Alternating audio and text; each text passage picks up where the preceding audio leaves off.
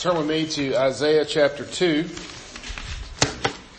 Isaiah chapter 2 as we continue our study in this book.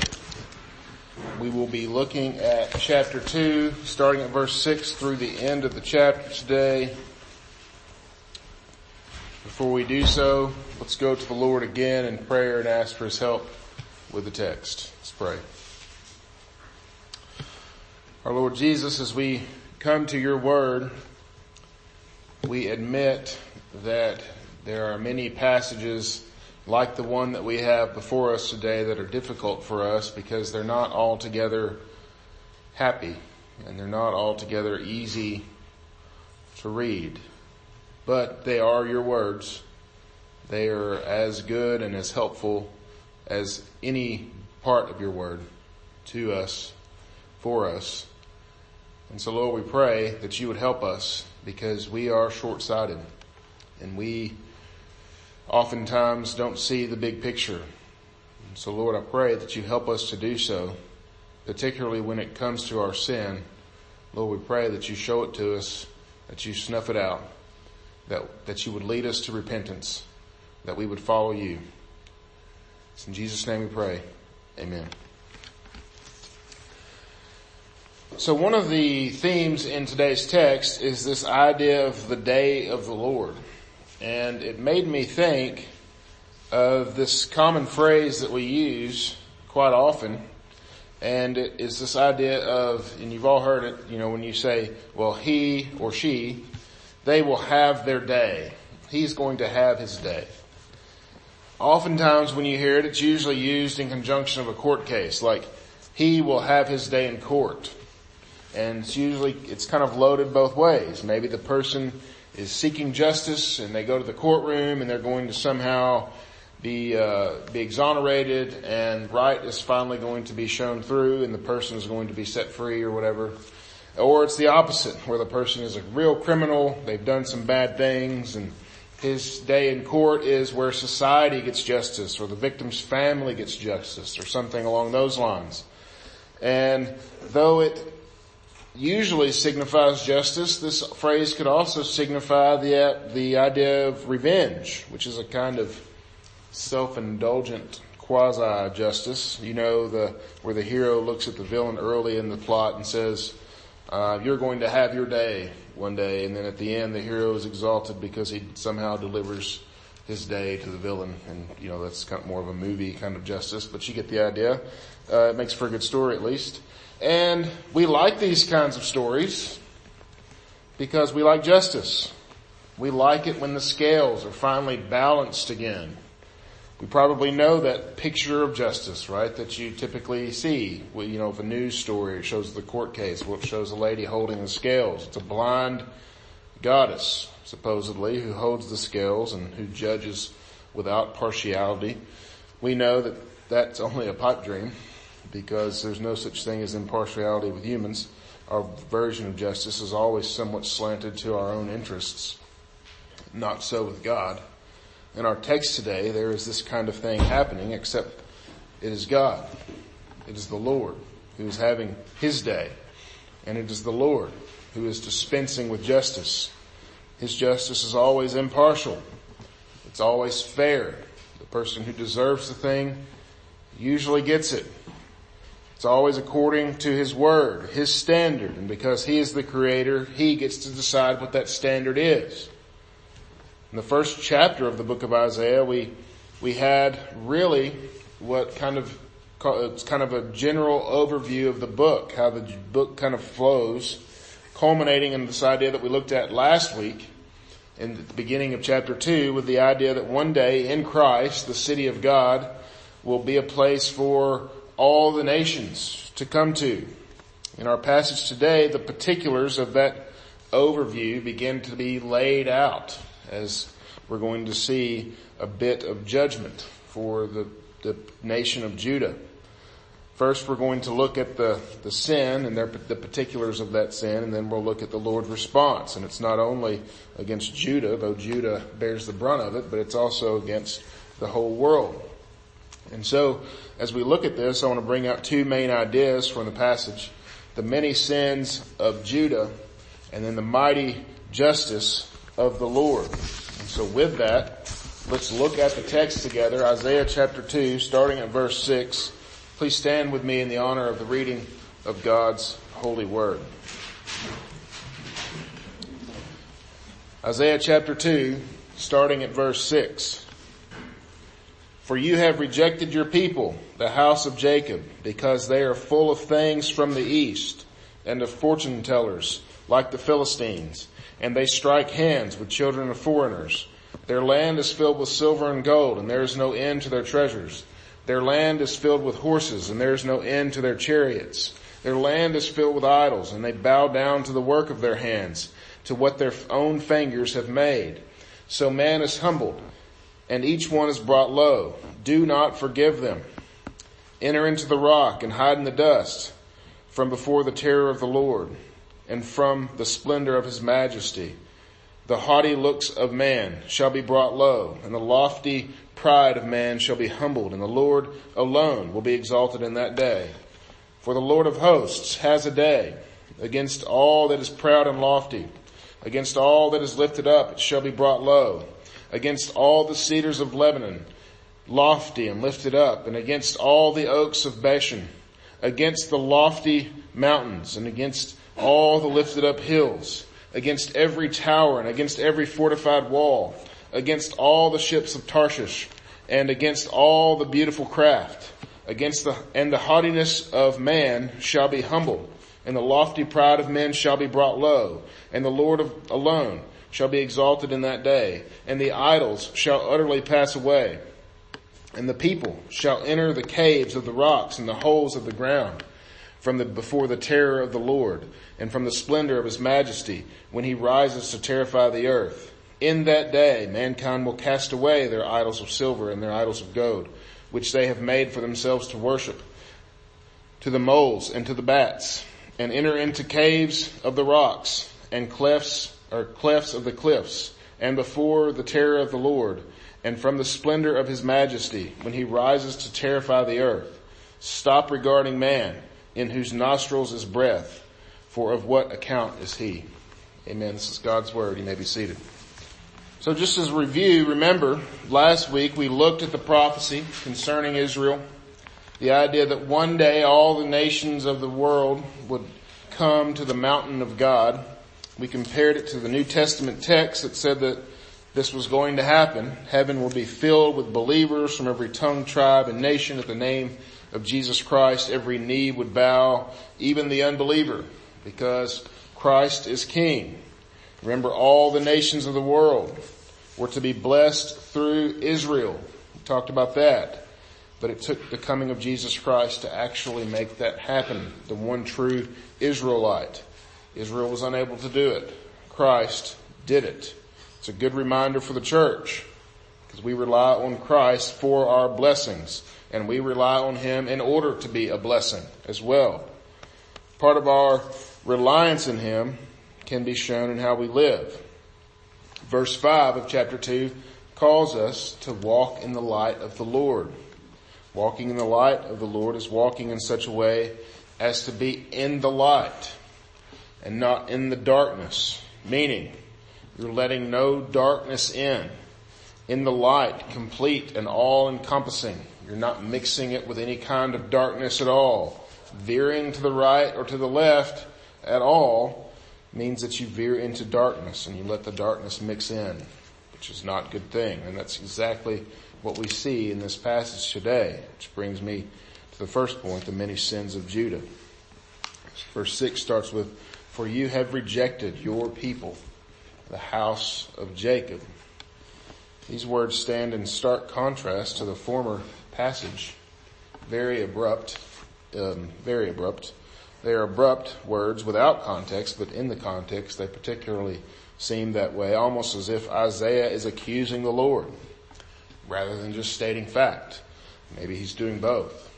Whatever the case, what he outlines next is the reason for that rejection. He says they are full of things from the east. Then he outlines all the ways that darkness has been allowed to enter into the city of God. this idea of the East kind of carries with it this connotation, it even does some today, of superstition and myth rather than relying on the things that they know. They're relying on input from other religions and other cultures. You see this more with this idea of the fortune tellers from Philistia allowing, I mean, imagine, we went through First Samuel and imagine all the heartache and we, that we dealt with there with concerning the Philistines and now they're letting fortune tellers from Philistia come in and, and teach their people, worshippers of Dagon to come and tell them the future rather than hearing from the prophets of the one true God who were doing the same thing. It's pretty incredible. It says they strike hands with the children of foreigners, basically signifying this whole idea, dealing with enemies rather than dealing with and trusting in their own God. Verse 7. The land is filled with silver and gold. There is no end to their treasure. Their land is filled with horses and there is no end to their chariots. Here we have trusting in the age old gods of money and power. Very familiar to us. The idea of money and power. These are two of the oldest gods that we know, right? They're all throughout the Bible. These gods that just continue to rear their heads. You have this tiny nation of Israel right up against the water. So much blessing. Israel's definitely going to attract every sort of attention from all the other nations. And for Israel, rather than trust the power and the wealth of their God, they trust in other things. They trust the power and the wealth of the nations that are around them. In their treasure, which scripture tells us the moth and the rust destroy. And then chariots, chariots were the modern, are the marvel of the modern world at the time. There's still no match for the Lord of hosts. He could just strike all the chariots down in an instant. Just see the Red Sea narrative. Verse 8. Their land is filled with idols. They bow down to the work of their hands, to what their own fingers have made. So just, just imagine this, this idea that they're making a thing and then they're bowing down to it. They make gods, they exercise authority over a thing that they make, and then they bow to it. Give it more authority than it could possibly ever have, rather than bowing to their own unmade maker. They bow to something they've made. Someone would create something with their hands and then bow to it and worship it. So odd. To first have the audacity to think that the materials and the skill that they had originated somehow with them, then bow to it as if they had the authority to give that block of wood or stone or whatever it was any kind of power and then give it power over you. It's just incredible. It's a story copied right from the Garden of Eden, is it not? We do the same thing when we take something like our family or our success or whatever it is that we think that we have made and we bow down to it. We, I think it's particularly easy sometimes in our modern setting to point at this sort of thing and laugh at it. Obviously we're not creating images out of wood or stone, at least hopefully not, and, and bowing to those things, but we're just as much idolaters we are idolaters with the best of them. We store those idols in our hearts rather than on our shelves. And so we are no less guilty of this. Verse 9 through 11. So man is humbled, for each one is bought, brought low. Do not forgive them. And then you have this continued idea. It says they're going to enter into the rock before the terror of the Lord. The haughty looks of man shall be brought low. The lofty pride of man shall be humbled. It's a summary of all those sins. All of those sins mean what? Man thought himself to be smarter than God. Judah thought itself to be smarter than its creator. And now they're going to be brought low. The haughty, proud looks of man are brought down. The Lord alone will be exalted. And so what do we do with these as a church? What do we have to do with this whole issue with the pride in, in Judah? Them thinking that they should mix their thoughts with the thoughts of the world, with their own religion in order to create something good. hopefully we see ourselves in the mirror and repent. That's hopefully what our response to this is. If not, then we should get a new mirror because we are right in the center of this type of sin as well. Christianity in this country in particular is almost unrecognizable from that of the reformers during the Reformation. Vastly different even from the one that the faith that the Puritans brought over from that land as they started and planted churches in this country. Pulpits are almost devoid of the Word of God completely, filled with men who couldn't think their way out of a paper bag, unfortunately, and much less the deeper truths of scriptures. And the sad thing is, churches allow it. And they allow worship to be man-centered and goals of the church to be about money and attendance rather than the worship of God. So if you think for a moment that we're not doing these same things, we indeed are. This isn't just about the church either. It's about each of us as individuals who still think that power and money are ways to get ahead in the world. The love of money is the root of all evil. Yet people still love money way too much. Power rests only with God and is given to others, yet we constantly try to grab it for ourselves. And you think that these things are helpful in the world, just come and, if you think that things like money and power are helpful and something that you can take with you, just go take a walk around the cemetery. Ask those folks where their money is today. Ask them who's in charge. They won't answer. They have nothing to say about it. The right answer here isn't to say, okay, I know I'm mostly okay here when we read this text and we read about the sins of Judah, we want to kind of say, yeah, yeah, I got that. But instead, we should say, Lord, break my heart. Heal my sin. Deliver me from my pride. It is the sort of repentance that leads to what we read next. And that is in verse 12.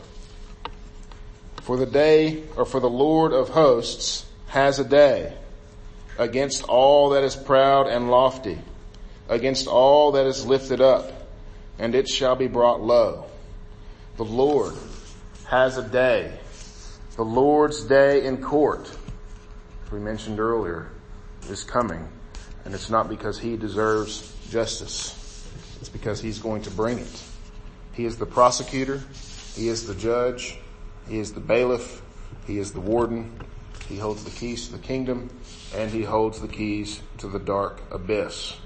He is all of those things. And notice, as you go through this passage, what is safe? Nothing. Starting at verse 13. Even the cedars of Lebanon, which are kind of this symbol of, of power and majesty and beauty even, something that the people of that day really loved and adored and they're still beautiful today. You can look up pictures of them. I actually spent quite a bit of time reading about them. Beautiful trees. The Lord lays low, even his creation. Lofty mountains, uh, uplifted hills, against every high tower, against every fortified wall. Nothing is safe. Against those things that people use to hoist themselves up and attempt to make themselves better. The Lord immediately wrecks them all. Even His creation, all of these things, the hills, these things that are considered to be immovable objects. When you think of a hill, you don't think of it being laid low or the low places being brought up. We don't think of that, but the Lord, of course, looks at those trees as if they're toothpicks. They don't mean they're nothing to Him in that regard. And then it goes on. Verse 16, against all the ships of Tarshish. And you may be thinking, what are these ships? Considered very beautiful in the ancient world, usually carried with them very beautiful things as you read about Solomon and these ships would come in and they would bring gold and silver and, and peacocks, I think. I guess peacocks were considered a, a cool thing back then. They, they brought these beautiful things from the world. All of them. The beauty of his creation. All of it. He's against the pride of man. The beauty of man stands in the way of the glory of God when it is held up against God. And again, we get this idea of pride and haughtiness. The idols of the people, the creation of their hand that they have set in place of authority Only the Creator should sit in that place of authority. And so that brings me to think about a passage from Luke. Turn with me to Luke chapter 12.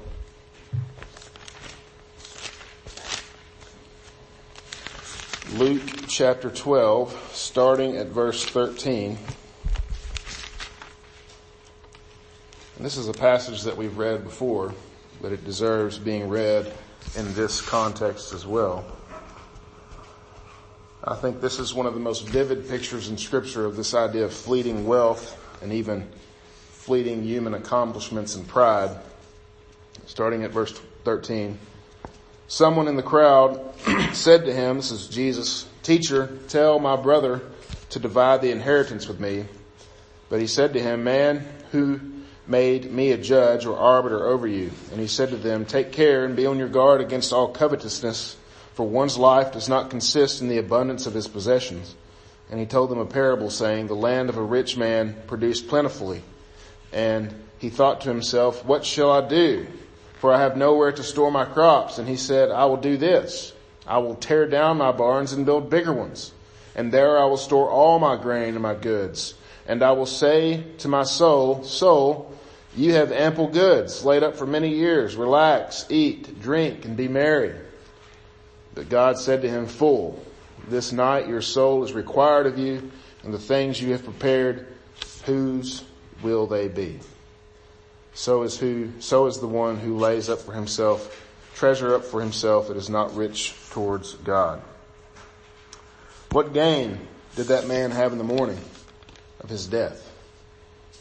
Notice what Jesus says. He says, and, and these things that you have prepared, whose will they be? Take Tarshish, for instance. Where is all the wealth of that nation? Well, they might find it when they actually find out where Tarshish was to begin with. It was a nation that was once wealthy and rich and now they don't even know where it was. If you think wealth matters, just see that nation. The cedars of Lebanon, these cedars can live up to a thousand years. That's a long time. And they can easily be brought down by their creator with a, with nothing. What makes us think, whose our lives are called a vapor in the scriptures, that we could possibly do better. Look at verse 22 there back in Isaiah. It's that same idea. Stop regarding man in whose nostrils is breath for what account is he?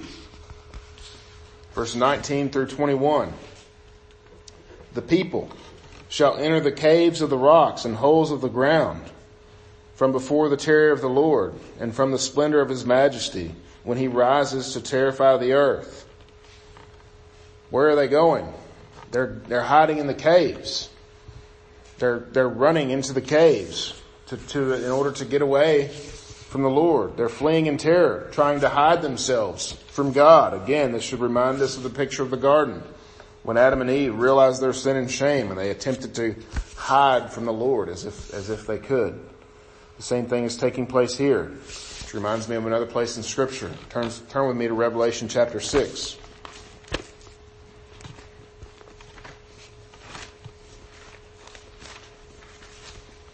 Revelation chapter 6, starting at verse 12.